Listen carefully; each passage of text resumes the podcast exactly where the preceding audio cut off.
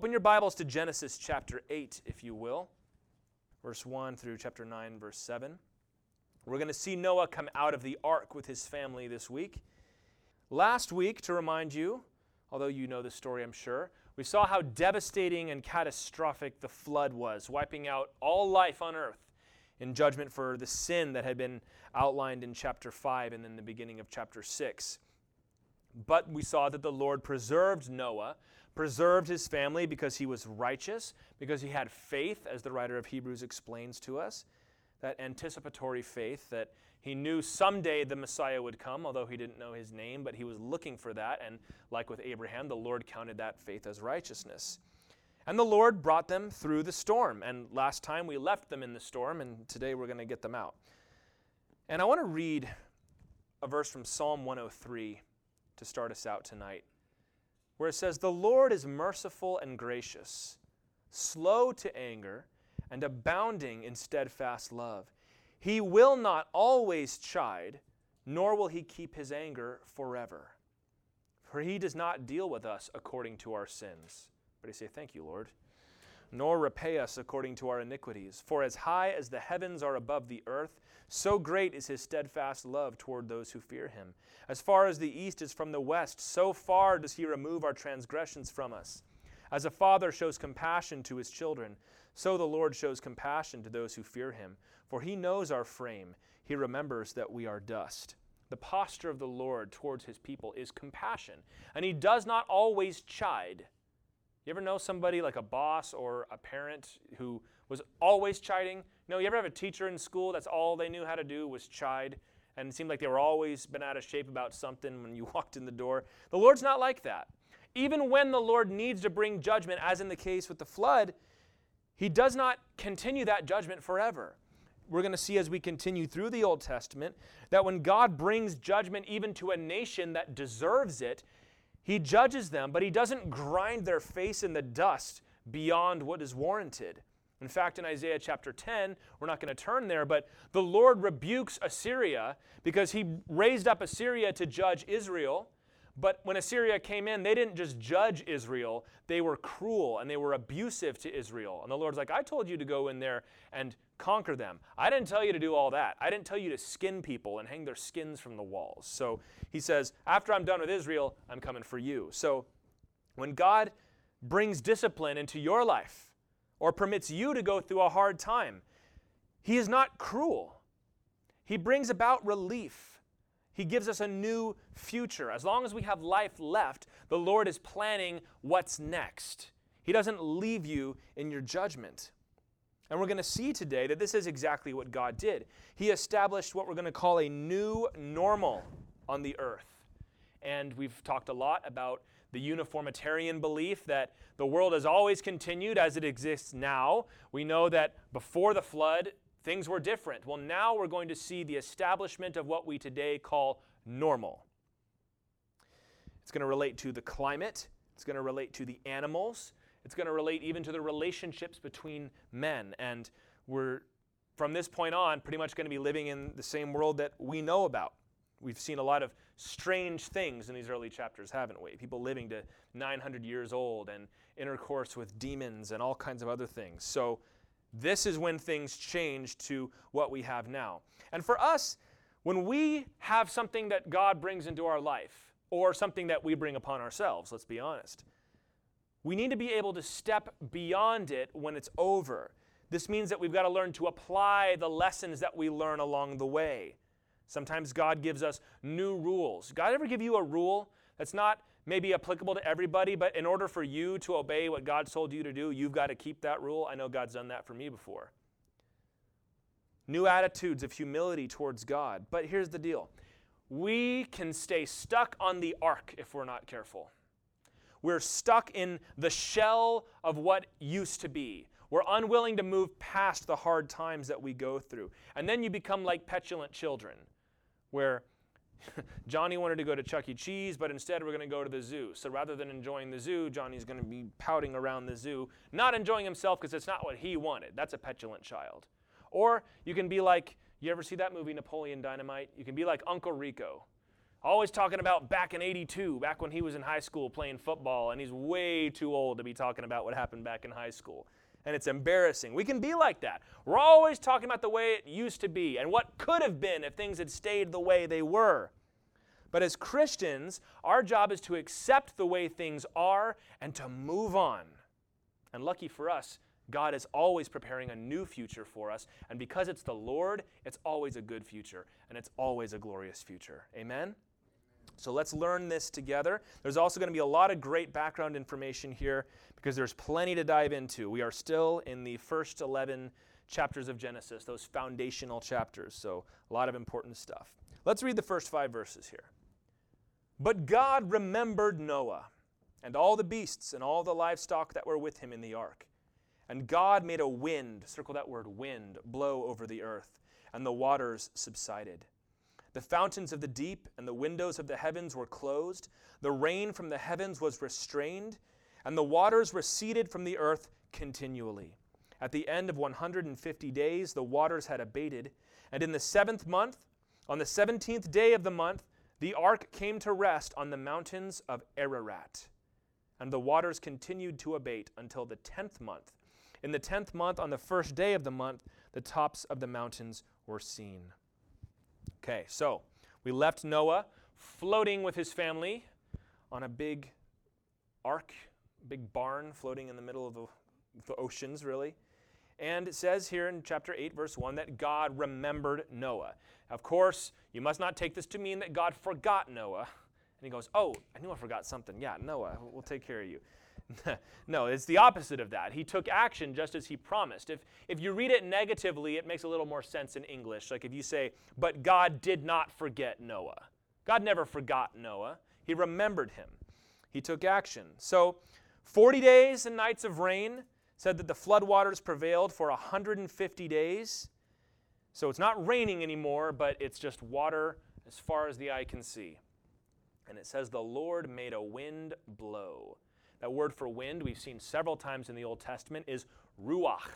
And it's the word translated spirit. Very similar here to what we saw back in chapter 1, verse 2, where it said the Spirit of God was hovering over the face of the waters. Very, very similar. We're going to see this again in Exodus, where the Lord parts the Red Sea, and it says the Lord caused a wind to blow all night. So these things are connected. It's very interesting to see that. So he made a wind blow, but you also can see the Holy Spirit, the presence of God, never left. He was always there. It says the fountains of the deep were closed up. We talked about that. These were these springs of water that basically irrigated the whole earth before God sent rain, and the Lord busted those open to flood the earth. The windows of heaven were closed, and I've mentioned several times there are some who see that as a, a water vapor canopy, basically, that covered the whole world before the flood, and the flood was when that thing came crashing down. There's a lot to commend that idea, but I don't think it's biblically certain. So, whatever it was, there was a lot of water that fell from heaven, and now the Lord is saying, That's enough.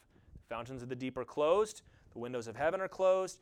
What do we see here? God is in complete control of his world. There's nothing that's outside of God's control. The Spirit was always there. The Lord sovereignly caused it to rain, and He sovereignly caused it to stop raining. He sovereignly raised the waters, He sovereignly lowered them. Now, we're going to talk several times tonight about the fact that just about every culture in the world has a flood story.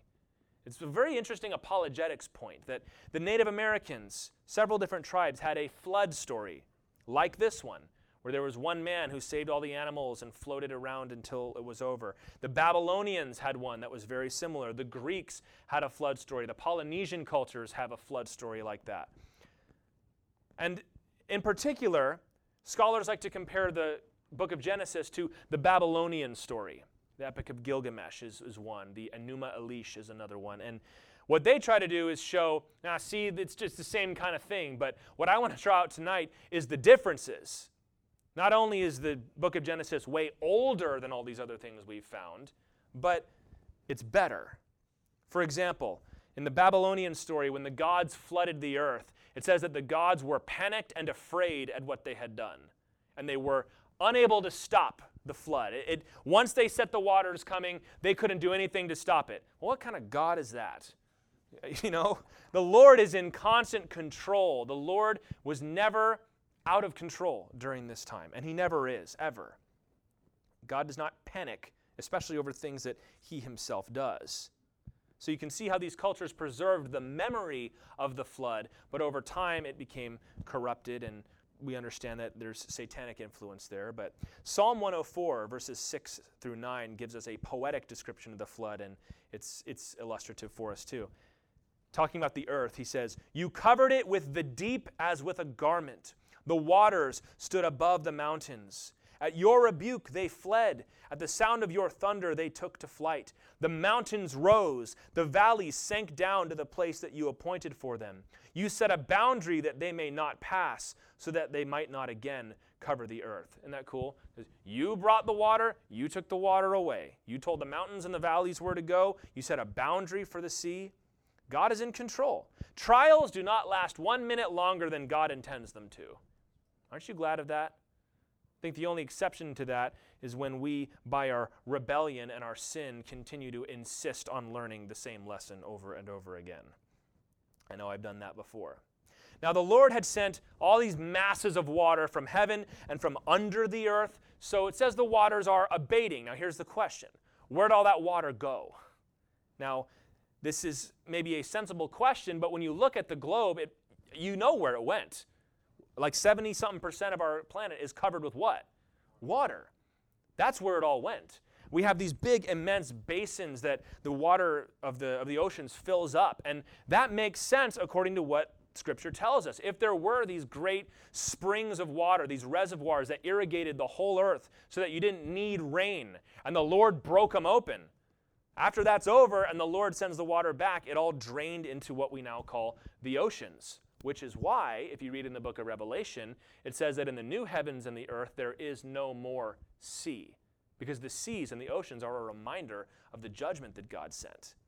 So, very, very cool that these springs would have been emptied, the chambers would have collapsed, the valleys sank down, that psalm says. Not to mention the fact that the earth is under incredible upheaval at this point. And I've tried not to dive too far into this because I think it kind of speaks for itself, but the flood, especially as it's described here, accounts for any geological phenomena that people want to bring up. It's like, well, we have rock layers and they take a long time to form. Well, we've already talked about that. They don't need a long time. They usually take a long time, but during something catastrophic like Mount St. Helens erupting or things like that, or during a major flood, ironically enough, they can form very quickly. So if you've got a global flood, now all of a sudden we have global rock layers and global fossils. Why do we assume that it needed a long time? The flood is essential to understanding the world as it is and as it will be, according to epistles of Peter. It even gives us a date.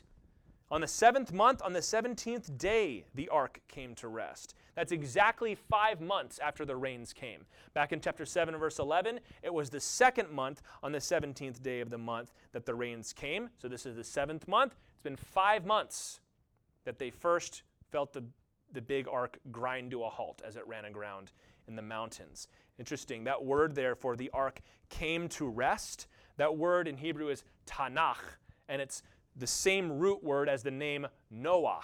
So you could put it, if you want to be a little cheeky, you can say that the, the ark Noahed on the mountains of Ararat. So this is what God was, was doing. He was bringing rest to the earth, and the ark came to rest. So whoever was writing this book apparently enjoyed a little wordplay. It's kind of fun.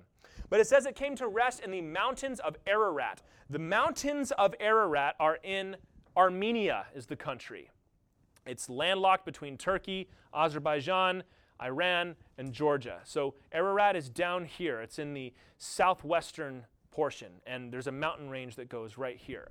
You'll note it doesn't say the mountain of Ararat. There is one specific mountain in that range called Ararat, but the word in Hebrew is plural. So somewhere in that mountain range is where it came to rest. Pretty cool that we know a lot of detail about this story.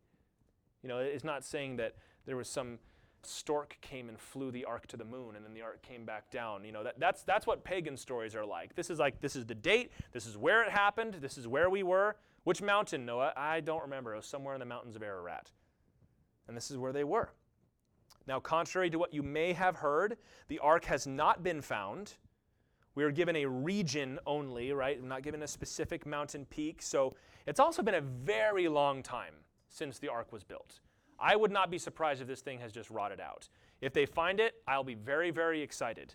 But, uh, you know, I, I also would not be surprised if they don't find it because it's, it's just wood. I don't know the durability of gopher wood because, as I said, we don't know what that is.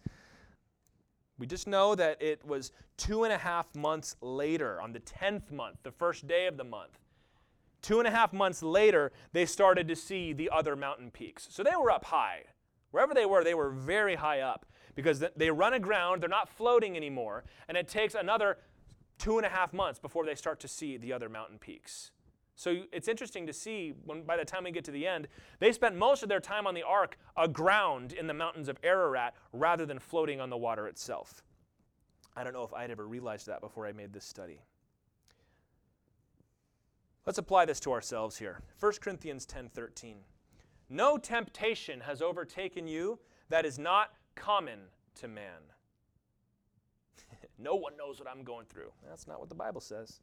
God is faithful and he will not let you be tempted beyond your ability. Praise the Lord. But with the temptation, he will also provide the way of escape so that you may be able to endure it. So you got to see that. He's not going to give you anything that you can't endure, but in order to endure it, you've got to endure it God's way. Noah could not endure the flood on his own, but God gave him the ark. And if he was on the ark, then he was going to be just fine. Floods are going to come into your life. That's just the way of it. That's life. That's how it goes. There are a lot of different reasons God will bring a trial or a tribulation or a struggle into your life. Sometimes God brings a flood to mature you. You've been walking in immaturity, or there's something God needs to teach you, and the only way he can teach it to you is through hardship. So sometimes God will let those things come in. Sometimes it's disciplinary. God's got to break your hold on something. You're so attached to this relationship or so attached to this job or to this plan or money or whatever it is that God has to take it away from you to teach you not to trust in those things. Sometimes life just happens and we all go through things. We read this throughout the Bible that the world is not the way God wanted it at the beginning, and horrible things happen. And God does not always give us an explanation. I think an example of that is what we're going through right now.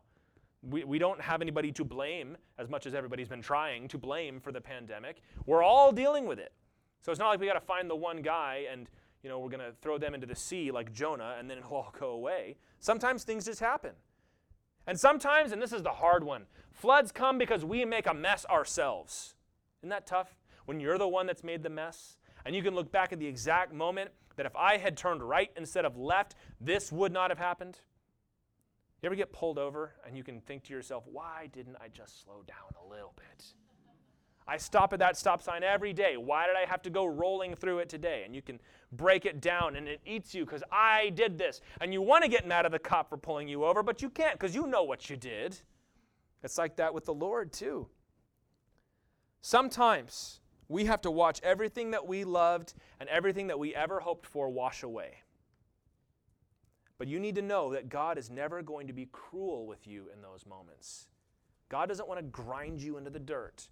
God will deliver you out of those things. He'll make you wiser, He'll make you stronger. And here's the best part even if you're the one that made the mess, God will still use it.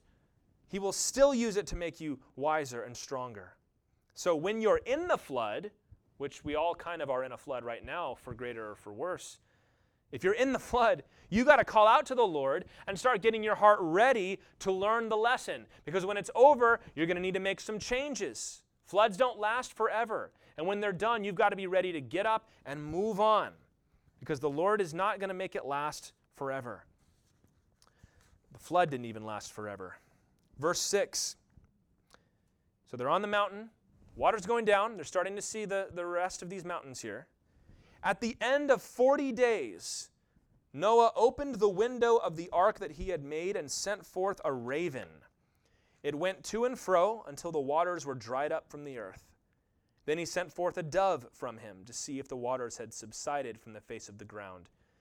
But the dove found no place to set her foot, and she returned to him to the ark, for the waters were still on the face of the whole earth.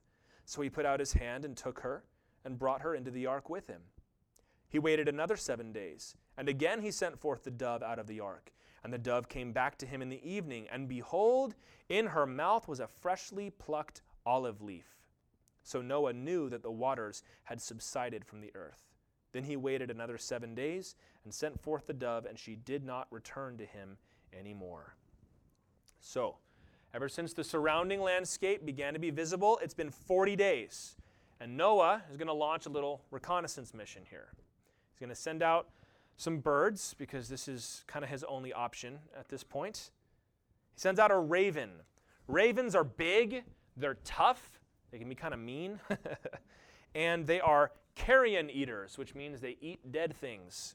So if you need a bird to be your first person out of the ark to see how things are going, raven's a pretty good choice. We don't often talk about this, but you can imagine that when they got out of that ark, the whole earth would be covered with the corpses of every man, woman, child, and animal that had lived. The flood would have washed some of that away, but not all of it. Not yet.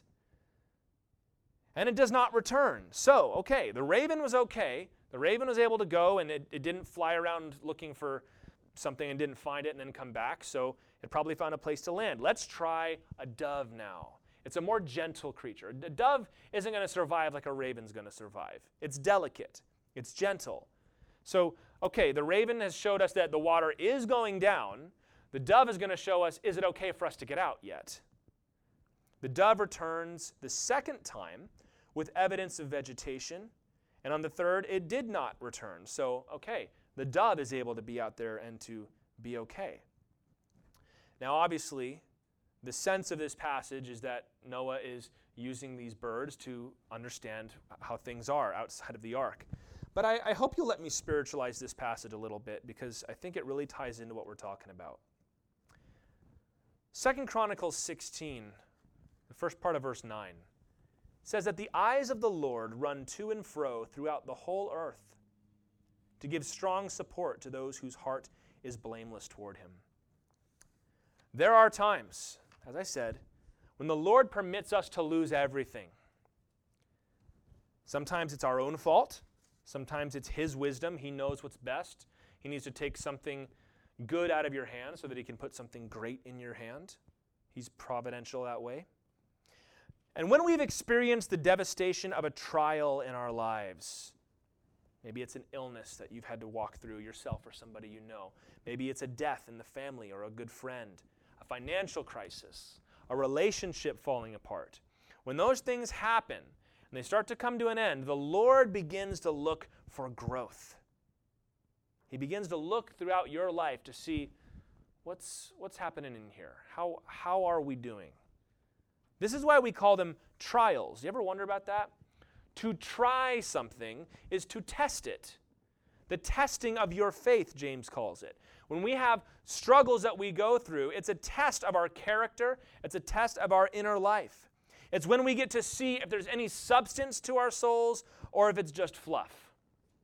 You ever watch a boxing match or a mixed martial arts thing where there's one guy before the fight starts and he's talking trash and he's loud and he's in the other guy's face and then he gets in there and he gets knocked out in the first couple seconds? Ronda Rousey did that to a couple people a few times. It's like they had a lot of talk, they looked really tough, they looked really intimidating, but when the chips were down, they had nothing.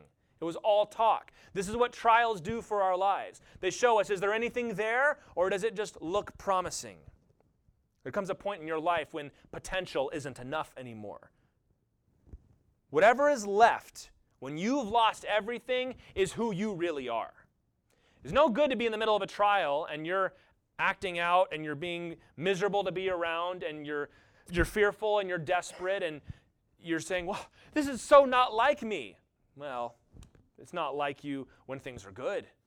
But what we've discovered about you is that when things are tough, this is what's really underneath all of that.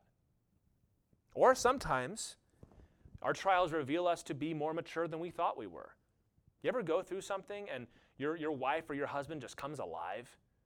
You're like, oh, you were always so annoying and you drove me crazy, but then that thing happened and you just took control and knew what to do and you trusted the Lord and you were right where we needed to be. That's what trials do. So let me ask you this question What have your trials revealed you to be? Let's take the example of this pandemic.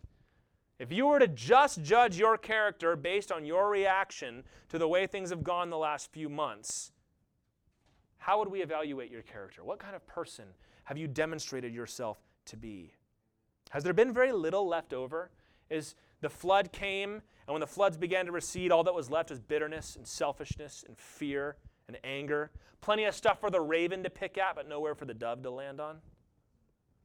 What the Lord desires is to find somewhere in your life a place where the Spirit can come to rest. The dove is a picture of the Spirit, right? Looking for a place in your life where He can come to rest. The fruit of patience this is what trials can produce patience. Hopefully, the longer you live, the more patient you are under stress and under struggle. Endurance or peace.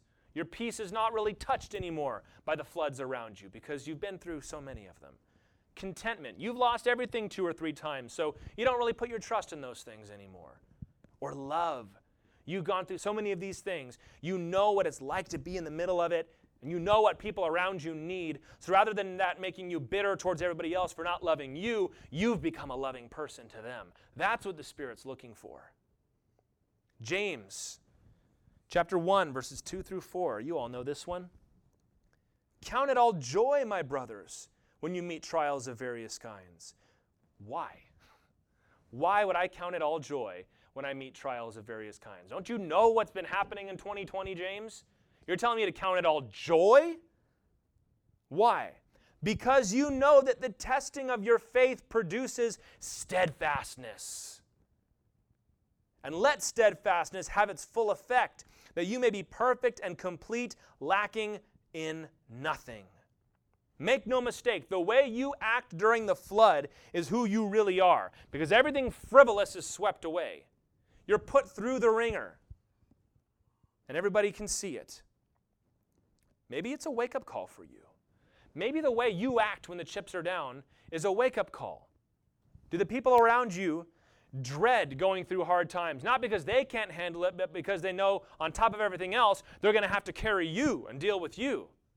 That is not the kind of person you want to be. You want to be the kind of person that people can lean on when the chips are down, the kind of person that people are calmed by because you're there when everything's going crazy, and then you walk into the doors of the hospital and everybody just calms down. It's going to be okay. She's here. He's here. So evaluate your life. We've all been going through it this year. You don't have to answer out loud, but answer for yourself. This year, have you risen to the occasion? Can you, with appropriate godly humility, be proud of the way you've conducted yourself? Or have you been exposed as a fraud in front of everybody? Talk about how much you trust the Lord, you sing all the songs. God, no matter what, I'm going to trust you. Then the trial comes and boom, you're angry, you're afraid, you're lashing out at people. You're permitting yourself to indulge your flesh. I'm going through a hard time. I deserve this. The good news, though, is that even if you have failed the test, and some of us have, maybe you've had some better months and some not so great months. You were fine when you thought it was only going to be a few weeks, but now it's been a few months, and now it's been harder. The good news is that even if you have failed the test, it can be useful if you allow it to teach you. If you allow yourself to look in the mirror of the 2020 pandemic and all the rest of the stuff we've been going through, to let that show you who you really are, and then say, okay, let's make some changes. Lord, what do you got for me? God doesn't show us things for no reason. It can be useful if you allow it to teach you. Maybe you've learned to ignore frivolous things throughout the trials in your life. Once you go through something real serious, it's really hard to engage in childish stuff, isn't it?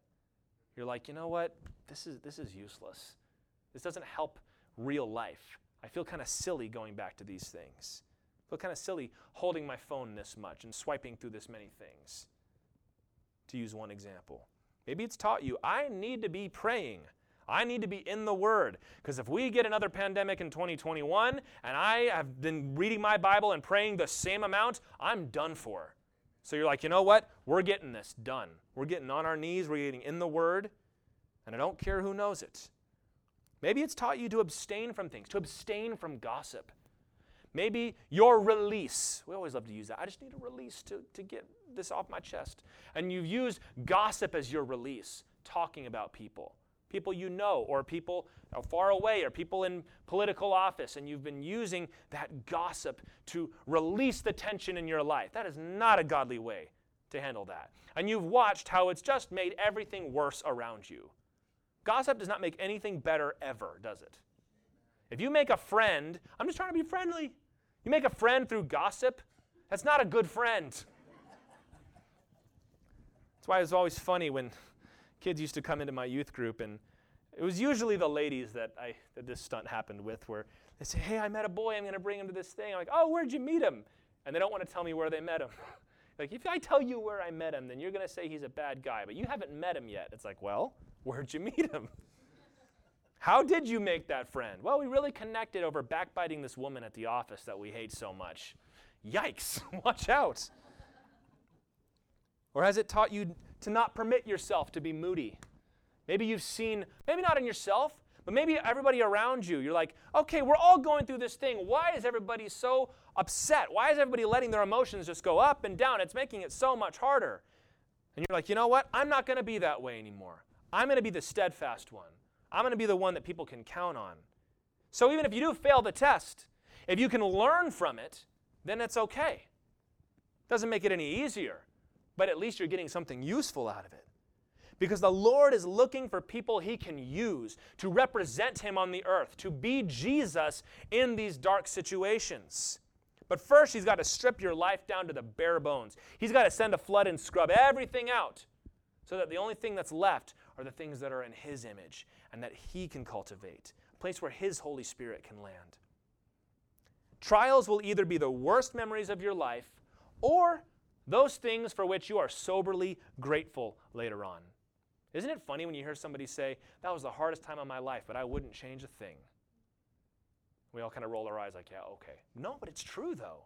Because if something terrible causes you to see yourself and see that you're inadequate and that you're shallow, and the Lord uses it to transform you, you're like, No, if I trade that out, then I haven't learned anything. And that's all up to you. Are you going to let yourself learn the lessons God's going to teach you, or are you going to choose this as an opportunity to act out and say, I'll get it together when things are normal again? Well, as we're going to see here, you might not get normal back. So you've got to let the Lord change you rather than relying on your circumstances around you. Let's go on to verse 13 now. In the 601st year, that is the 601st year of Noah's life, if you're keeping score at home. In the first month, in the first day of the month, the waters were dried from off the earth. And Noah removed the covering of the ark and looked, and behold, the face of the ground was dry. In the second month, on the 27th day of the month, the earth had dried out. Then God said to Noah, Go out from the ark, you and your wife and your sons and your sons' wives with you Bring out with you every living thing that is with you of all flesh, birds and animals, and every creeping thing that creeps on the earth, that they may swarm on the earth and be fruitful and multiply on the earth. So Noah went out, and his sons and his wife and his sons' wives with him. Every beast, every creeping thing, and every bird, everything that moves on the earth went out by families from the ark. So it's the first month, the first day. Noah is able to open the ark and to look out, but they do not leave the ark until the second month on the 27th day. So that's almost two whole months before they actually leave the thing. Why? Because Noah waited for a word from the Lord. You might evaluate a situation and think everything's good to go, but God knows better than you do. So you wait until God gives you the go ahead before you move. Maybe it was that there was a lot of decay and rotting things going on. And the Lord's like, Noah, you really want to wait until all this is done. I don't know. Who knows? God did. And it was smart for Noah to listen to him. And they exit the ark with all the animals. By the time they finally get out, it has been 12 months and 11 days since the rains came. And now it's finally over. 12 months and 11 days. They were in that ark for a year. You think you're claustrophobic. But they come out of the ark, and you know, I'm sure it was a happy moment, obviously. They're, they're excited to get out of the ark. But in all the, the kids' stories, when they get out of the ark, there's always the big rainbow. We'll talk about the rainbow next week. But everything's, you know, green and beautiful, and the birds are tweeting and singing. Probably not quite like that. You've got to imagine the state of the earth. The paradise of the days of Eden is gone. The world in which we live, the hostile world that we live in, that is what Noah opens the ark to see. Consider the damage all of that would have done. Let's take a minute and think about this. The earth, number one, would have been totally barren.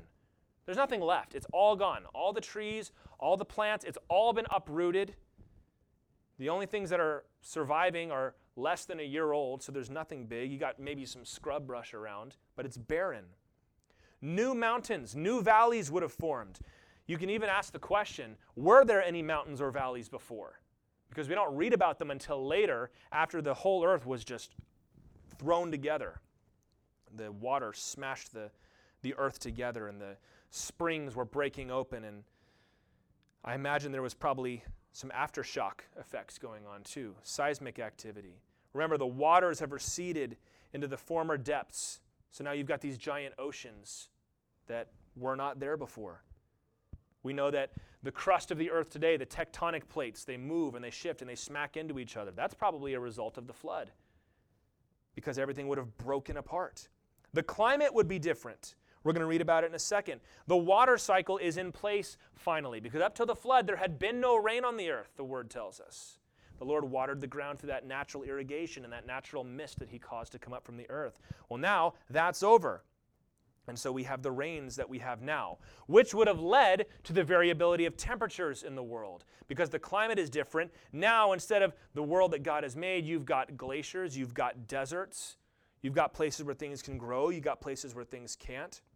We know from geology, and uh, we think, depending on how you interpret some things that we'll get into later, but we know at least from history and archaeology there would have been an ice age. Why? Because you just covered the whole world with water. Parts of it are going to get cold now, and it's going to freeze over. This is not a nice place. The animals are going to spread out all over the world. Some of them are going to survive, some of them are going to thrive, some of them are going to die off. Seemingly, those who we're more suited for a warmer climate. And nothing's going to grow as big or live as long as it used to. 2 Peter chapter 3 verse 6 says the world that then existed was deluged with water and perished. Noah's probably happy to get out of the ark, but the world is nothing like the one he knew. Not only that, he's up on top of a mountain, you guys. Things barely grow up on the mountains in the best of times. Mount Ararat itself, we don't know if it was that mountain, but it's 17,000 feet up. So they're opening the door of the ark, and the sun is not breaking through the clouds. It's cold. And the wind is whipping and whistling and blowing, and it's just rocks and scrub everywhere. And they get out of the ark and they just can't believe their eyes. Where is everyone? It's all gone. Nothing is left. The world that then existed was deluged with water and perished. Not only that, everyone they have ever known is dead. And the Lord tells them, All right, time to get out. You know, after we go through something really tough, stepping past that can be the hardest part because we don't know. It might be a new world, it's hostile to us. We don't know what to expect. And sometimes we can plant ourselves in the ark go back to the last place we were comfortable, and we act like scared kittens or scared puppies. You ever bring a rescue puppy home and they get in the corner and they're scared to come out, or they get under the table and they're scared to come out? When we brought my dog home, he had never walked on grass before because he had been abused and he'd grown up in this, this little shelter thing. And it was a long time to get him to start acting like a normal dog. We can be like that. Or we can be like pouting kids because we realize what we've lost and we refuse to move on and we refuse to accept the new normal. But we cannot stay in the past, you guys. Even if what we've left behind was better. The world that Noah was going into was obviously worse than the one they had lived in before. But he had to get out and keep going. God is able to take what was ruined and remake it into something wonderful. We look out at the world now and we go, well, come on, it's not so bad. Of course, that comes after thousands of years of taming the world and figuring out how to live in it. God can take what has been ruined and remake it into something wonderful. Even things that are destructive, like when we see hurricanes blow through or volcanoes go off or something, there's just something majestic and glorious about it. You ever go back on your back porch and watch the thunderstorms roll in? You're like, man, look at all that. And your wife is out there, come inside. Maybe not yours. Because the Lord can take even what was not the ideal and make it awesome. Joel 2:25 he said, I will restore to you the years that the swarming locust has eaten. I will restore to you the years the locust has eaten. When Job lost all of his children, after it was all over, the Lord gave him the same number of children back. The Lord restores what is stolen from us. Not necessarily to the same dollar amount or whatever. Sometimes it's like Noah, where it's different. It might even be worse and harder. But the Lord's like, you don't worry about that. I'll worry about that. You just get out and do what I've called you to do. God is merciful. He's made this terrifying, hostile world into a place of beauty, to a place of joy. He can do the same thing for you. Don't hang on to the past.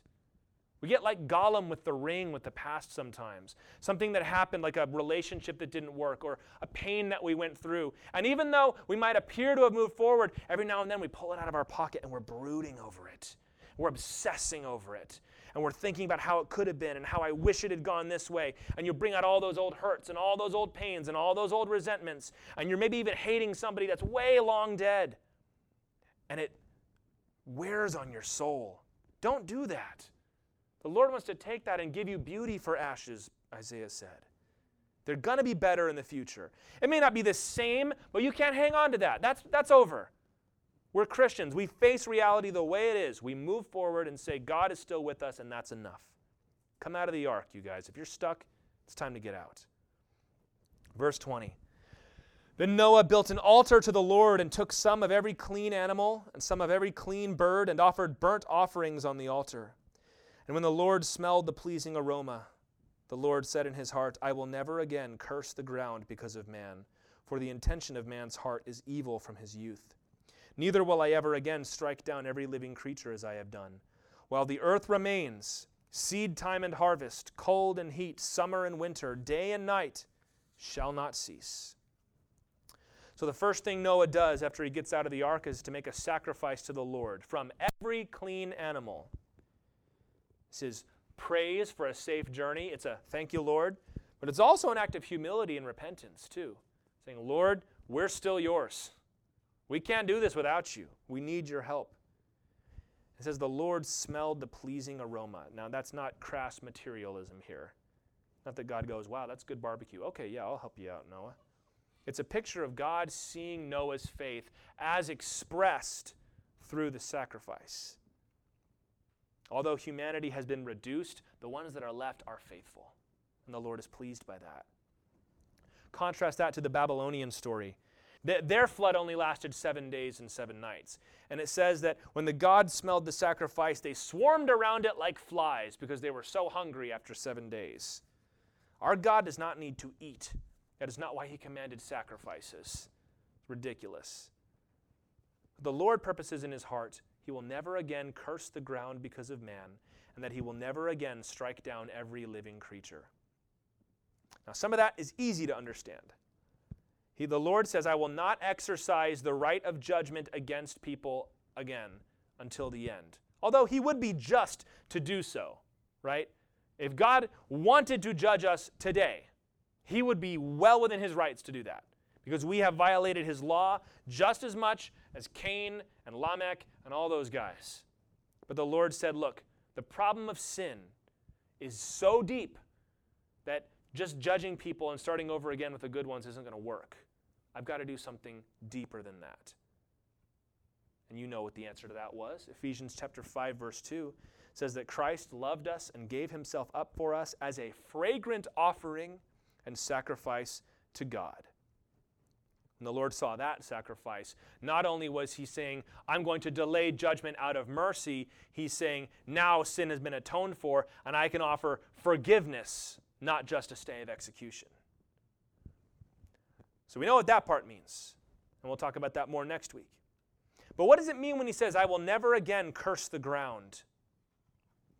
This was uh, the one that cooked my noodle while I was studying for this. Because the only curse we know of so far is chapter 3, verse 17, when he said, Cursed is the ground for your sake. And we know from Romans 8 and elsewhere that that curse remains in effect.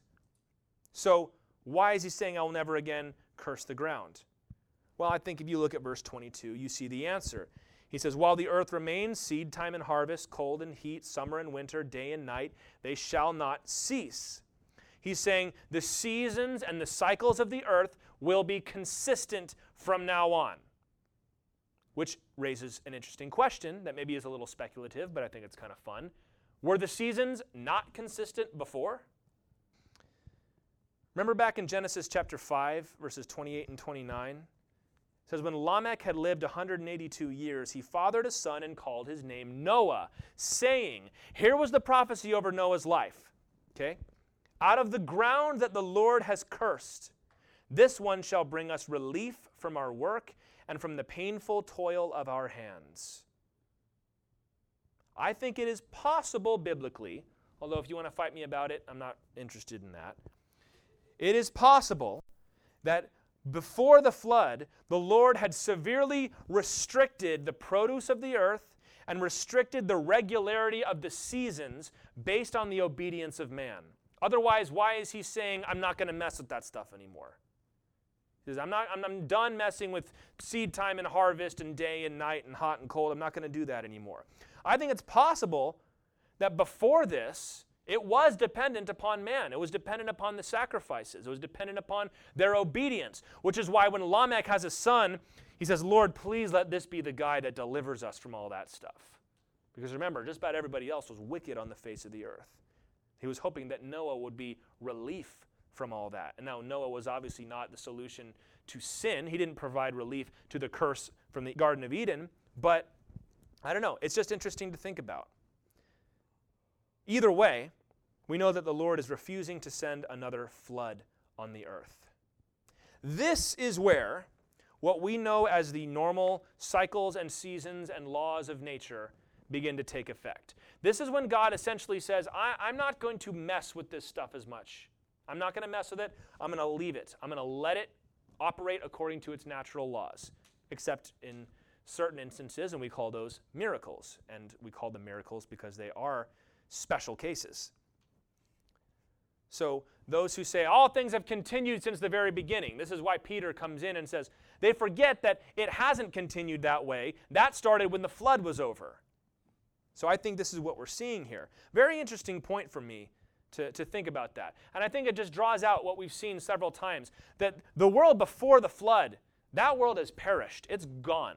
And it was so strange and different from what we see today because we only have experienced with the what they call post-diluvian, the after the flood world. As it says in Matthew 5, 44 through 45, Jesus said, Love your enemies and pray for those who persecute you, so that you may be sons of your Father who is in heaven. For he makes his sun rise on the evil and the good, and sends rain on the just and on the unjust. And it could be that this is the point where the Lord said, That's what I'm going to do. I, I can't treat them all as individuals because they're all full of sin. So, in my grace, I'm going to give all of them a fair shot at life. I'm going to give them all a chance to live and to multiply and to be happy. Ecclesiastes talks about that an awful lot. And we know from Acts 17, which we read not too long ago, that before Jesus came, the Lord overlooked the sins of the people. He says, I'm not going to deal with this yet. But in Acts 17, 30 and 31, Paul makes the point that's over now. Jesus has come. The, the hope that we were all looking for has come. So now everybody is commanded to repent.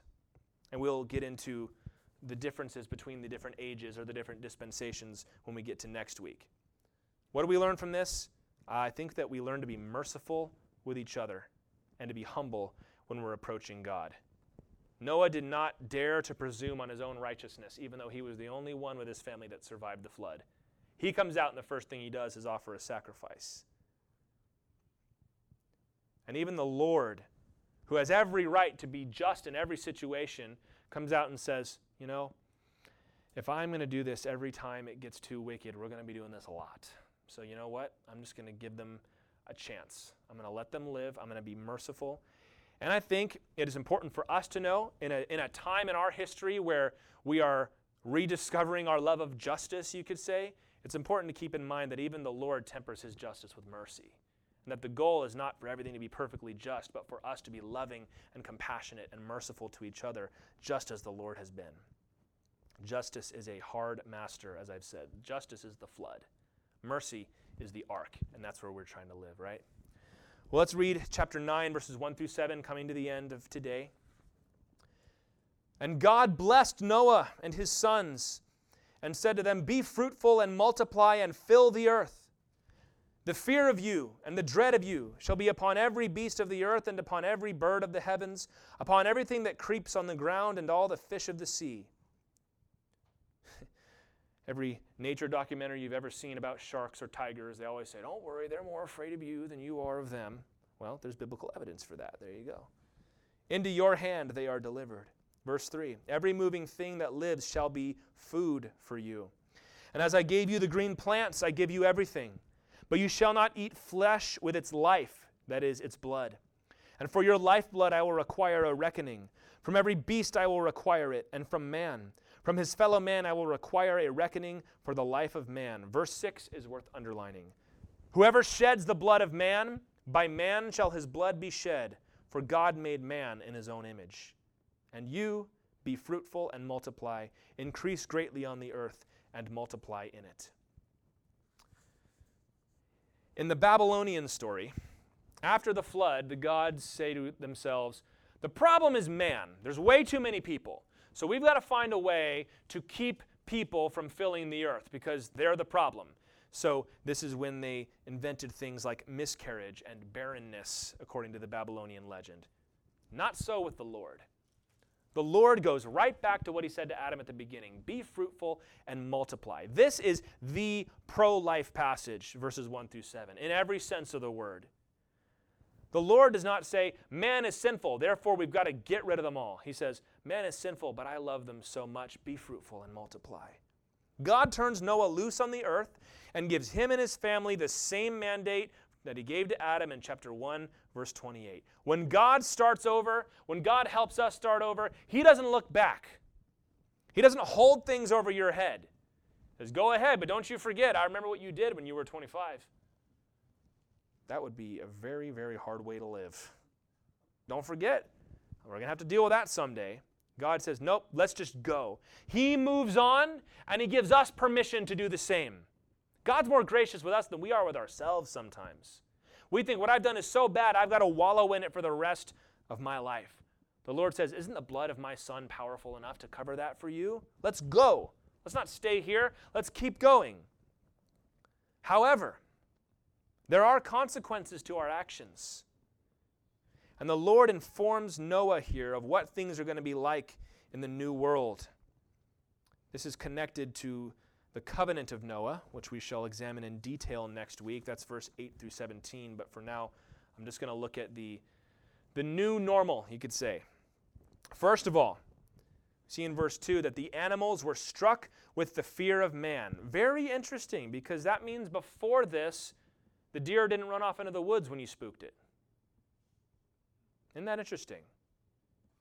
And he also says in verse 5, talking about the animals, he says, From every beast I will require your lifeblood. He's saying if an animal kills a man, that animal is going to be held responsible. I don't really know too much what that's supposed to mean, but it is very interesting to think about. It could be that before the flood, even the animals were so corrupted by sin that they were wild and ravenous and tearing people apart.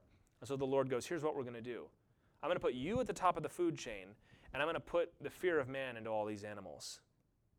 Just interesting to think about. Secondly, I already mentioned it, he gave mankind permission to eat animals. That's verse 3. Before, back in chapter 1, verse 29, God told Adam and Eve, Every tree, every fruit, every green thing is yours for food. Now the Lord expands that. And he says, Every moving thing that lives shall be yours for food. But there's an interesting thing here that the Lord makes an important distinction about blood, that you are not to eat the blood. We're going to see this established in the law of Moses later on that the blood must be drained out of the animal as an act of respect. Isn't that cool? The Lord's like, even the life of an animal is so valuable, you don't just get to kill it and start eating it before it dies. You kill it, you butcher it, you drain the blood, and then you may cook it. So everybody wants to talk about how, oh, the Native American cultures had such a respect for nature. We've got that too. We just understand that we are not them. But the Lord says, even though you are greater than they are, you're still going to show the same love and the same respect for them that I do. Leviticus 17, verses 10 and 11. In the law of Moses, it said, If anyone of the house of Israel or of the strangers who sojourn among them eats any blood, now don't think a rare steak here. Think blood like you thinking of blood. It's disgusting. So if you do that, I will set my face against that person who eats blood and will cut him off from among his people. For the life of the flesh is in the blood. And I have given it for you on the altar to make atonement for your souls. For it is the blood that makes atonement by the life. Almost as if the Lord was preparing us for someone else's blood that was going to wash everything away, right? And that's tied to the third change here, which is the mandate of capital punishment for anybody who kills anyone else.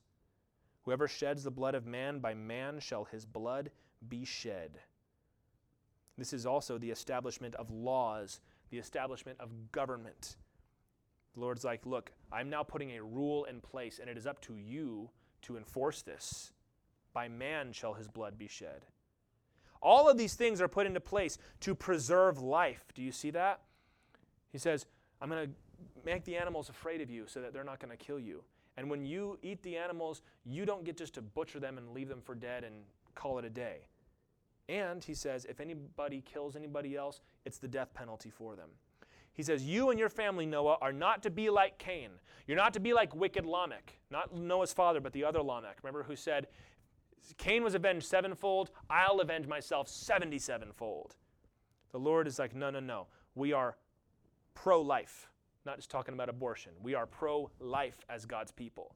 The Lord created a world full of life. The New Testament would say that we are creatures of the day. Even Proverbs chapter 12, verse 10. I wasn't quite sure where to fit this verse in, but it, you have to read it when you're talking about Noah. Talking about respecting all life. It says, Whoever is righteous has regard for the life of his beast, but the mercy of the wicked is cruel. Whoever is righteous has regard for the life of his beast. You can tell a lot about somebody by the way they treat their animal, can't you? It might be all smiles to you, but then the dog walks up and they kick that thing across the yard. You're like, no, I don't think I want you babysitting my kids after all. now, we understand we are not animals. We are greater than animals. We are created in God's image. But at the same time, you don't get to say, well, I'm greater than you, therefore I'm going to abuse you. We don't get to do that. And we know that intuitively, but it's good to know that there's biblical mandate for it. And all three of those things are repeated in the New Testament. Romans 14, it's actually kind of an interesting passage. He says, You're allowed to eat meat. So, vegetarians, back off, is what he says in chapter 14 of Romans. He also says, And if you eat meat, leave the vegans alone. Let them do their thing. Just mind your own business, basically. In Acts 15 29, remember the apostles sent out the letter to the churches that said to abstain from blood. Same thing. We kind of do that culturally, but there is biblical reasons behind that. You don't eat blood. And we kind of go, ew, who would want to eat blood? Well, You'd be surprised. And we also know from 1 Peter chapter 2 and elsewhere, we are to respect the government's authority over our lives. Paul said the government does not bear the sword in vain, that it's God's instrument to execute righteousness on the earth. And to answer a question that many people have raised, there is no contradiction between valuing life and affirming what the Bible says about capital punishment. Life is so valuable that nobody who is frivolous and takes life can be permitted to live. It is the ultimate deterrent, and God gave man in his societies that authority right here in Genesis chapter 9, verse 6.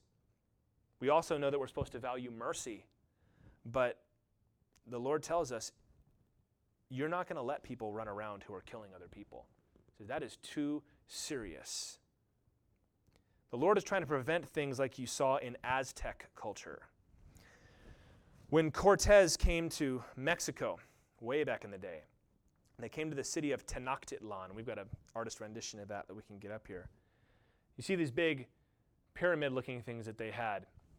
And the conquistadors, as they were called, they recorded that these steps that went all the way to the top were thick and spongy with dried blood.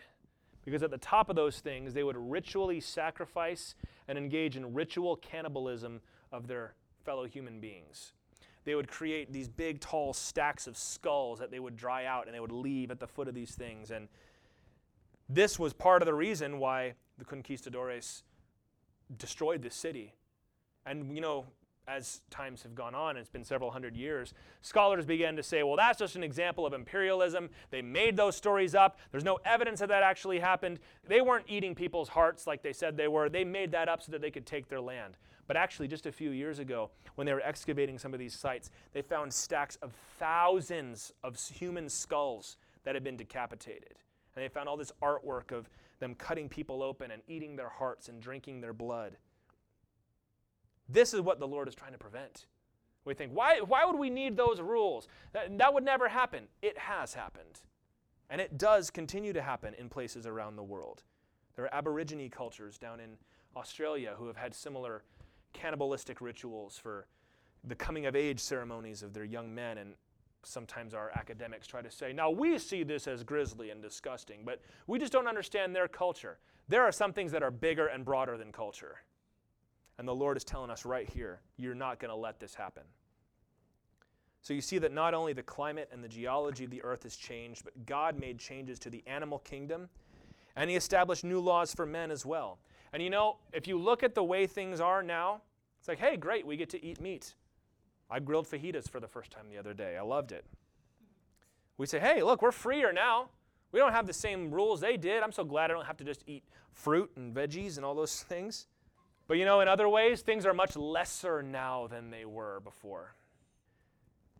We know that the demons were bound in the abyss, and we're glad for that, but it does feel a little pang of nostalgia when you consider the interaction that people used to have with angels, doesn't it? When they were close enough to have conversations with each other and speak to one another. The seasons were set in cycles, and we're sitting here speculating what was that like? What, what else could there be? We don't even know. That the Lord maybe was directly involved when he was going to send the rain and when he was going to send the sun and the winter and those things. And the most magnificent animals died off as a result of this. When we get to the book of Job, we'll discuss this more, but in Job 40, it references the behemoth, which it says was an enormous animal that stands with its mouth in the river and its tongue is long like a cedar, and probably referring to some sort of dinosaurish type animal. And he talks about Leviathan, the long necked serpent that lives in the ocean and the water, and that nobody tries to catch with a hook because you're not going to forget that fight. It's going to drag your boat under. And we have, of course, fossils and records of dinosaurs and mammoths and these big, enormous, majestic animals. And some of them you're kind of glad they're gone because you don't want to find one of those things in your backyard. But at the same time, it's like, yeah, it's, it's all gone. It's over. People were living for a thousand years. Not anymore. We say, why does life feel so short? I don't think God intended it to be this short. So, yeah, things are different now, and they might be better in some ways for us, but in another way, it's like the majesty of God's original creation was gone. But the Lord never looks back. What's done is done. Maybe you have felt that same regret after a trial or a tragedy in your life, where something changes and it rocks your whole world. And you sit there and think, yeah, things are nice now, but you know how it used to be when they were still around, when I still lived there, when I still had this, before I learned about that. A lot of times you look on our childhood back that way. Back before you were too young and too innocent to know about all the problems that were going on between your family members, for example. Or if you enjoyed high school, a lot of people get stuck in that. That's the last time they were really happy and they understood the rules of life and there wasn't a ton of pressure on them and it was a happy time for them and it's over and they don't know what to do. But we can't we can't obsess over that. We can't obsess over the way things were or the way they could have been if something had been different. I'll end with this story. When the Jews returned from the exile in Babylon, they tried to rebuild the temple, and they had a big party in Ezra chapter 3 after they finished the foundation. And it said all the youngsters rejoiced and cheered at the new foundation that was laid. But all the old folks that had seen the old temple wept when they saw the foundation. I don't know how you can tell a building's going to be bad just by looking at the foundation, but apparently that's all they needed. And it said you couldn't even distinguish between the celebration of the young people and the weeping and the wailing of the old people. And then in Haggai, the prophet Haggai, chapter 2, he speaks to this situation. He says, who is left among you who saw this house in its former glory? Is there a time in your life that you look back at as your former glory? How do you see it now? Is it not as nothing in your eyes? Yet now be strong, all you people, for I am with you, declares the Lord. My spirit remains in your midst. The Spirit of God is still over the waters of your life. Fear not. For thus says the Lord, once more in a little while I will shake the heavens and the earth and the sea and the dry land, and I will fill this house with glory. The latter glory of this house shall be greater than the former. And that's what God wants to say to your life.